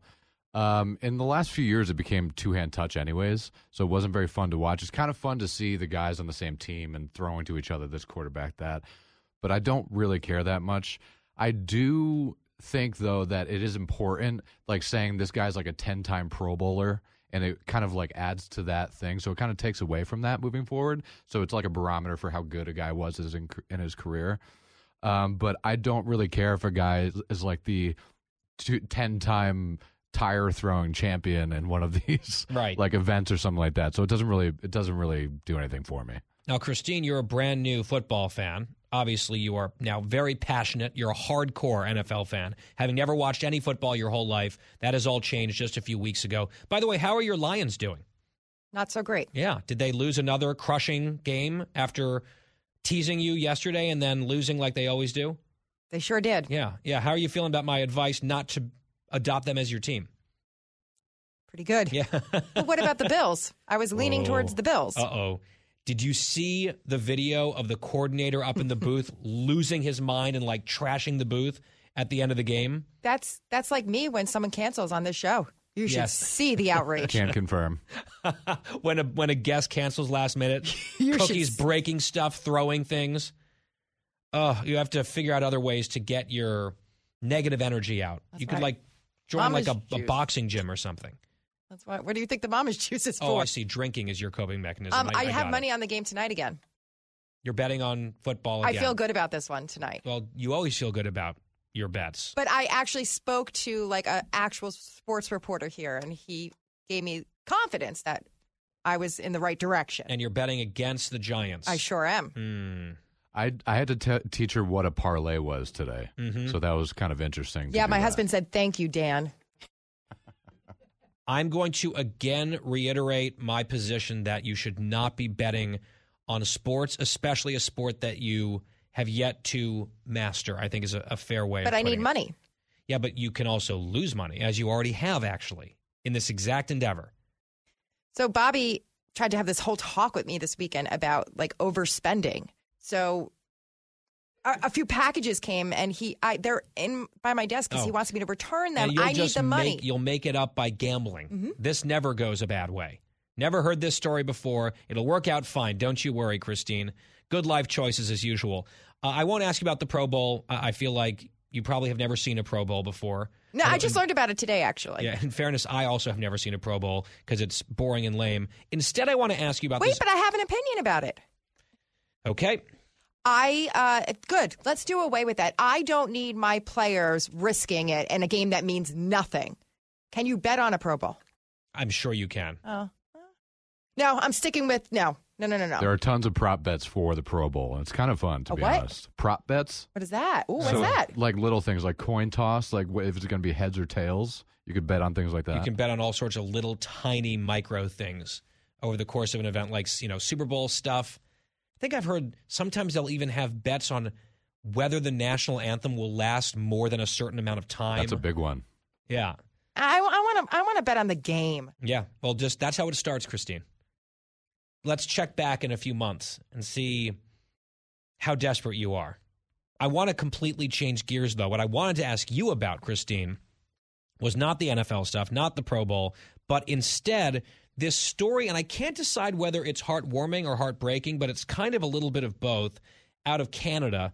The gist of the story is a mother and father were told, sort of like a parent's nightmare, I would imagine, that of their 4 children, doctors told them that 3 of them have this rare genetic disorder that the doctors believe will eventually cause 3 of their 4 kids to go completely blind by middle age.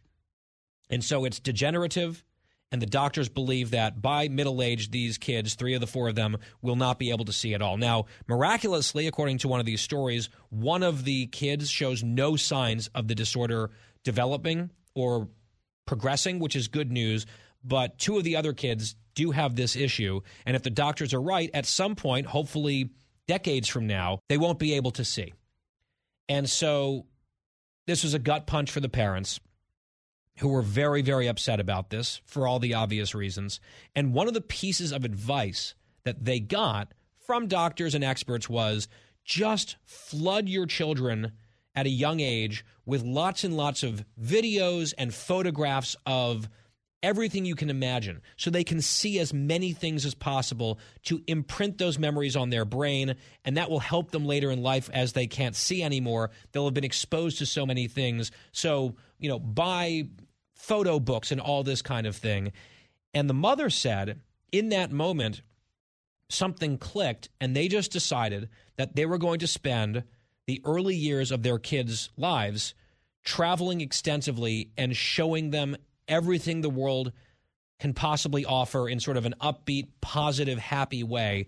And they have been, as a family unit, crisscrossing the globe, experiencing life in this sort of incredible, joyful way.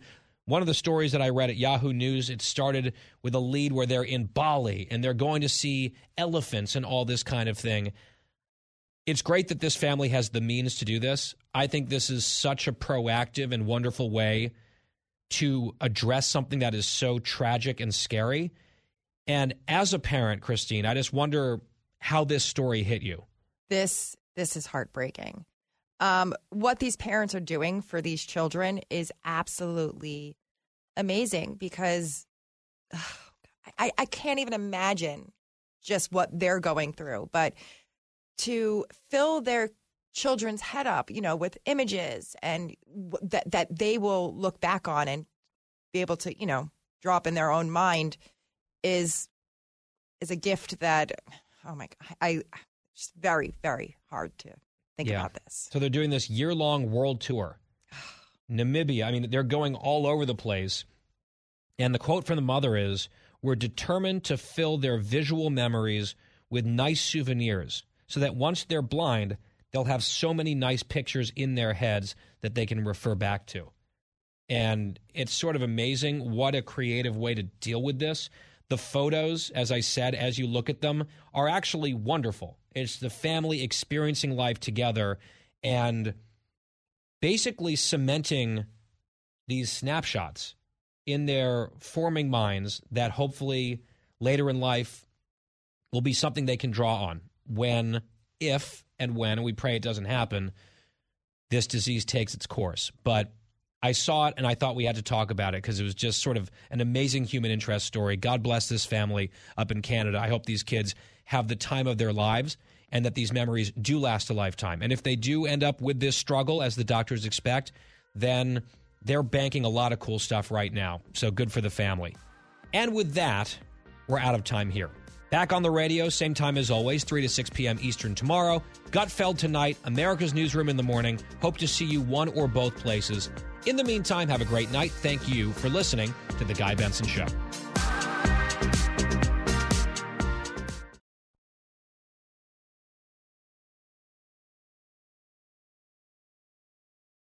Kudlow on Fox Business is now on the go for podcast fans. Get key interviews with the biggest business newsmakers of the day. The Kudlow podcast will be available on the go after the show every weekday at foxbusinesspodcasts.com or wherever you download your favorite podcasts. Listen to the show ad-free on Fox News Podcast Plus, on Apple Podcast, Amazon Music with your Prime membership, or subscribe wherever you get your podcasts.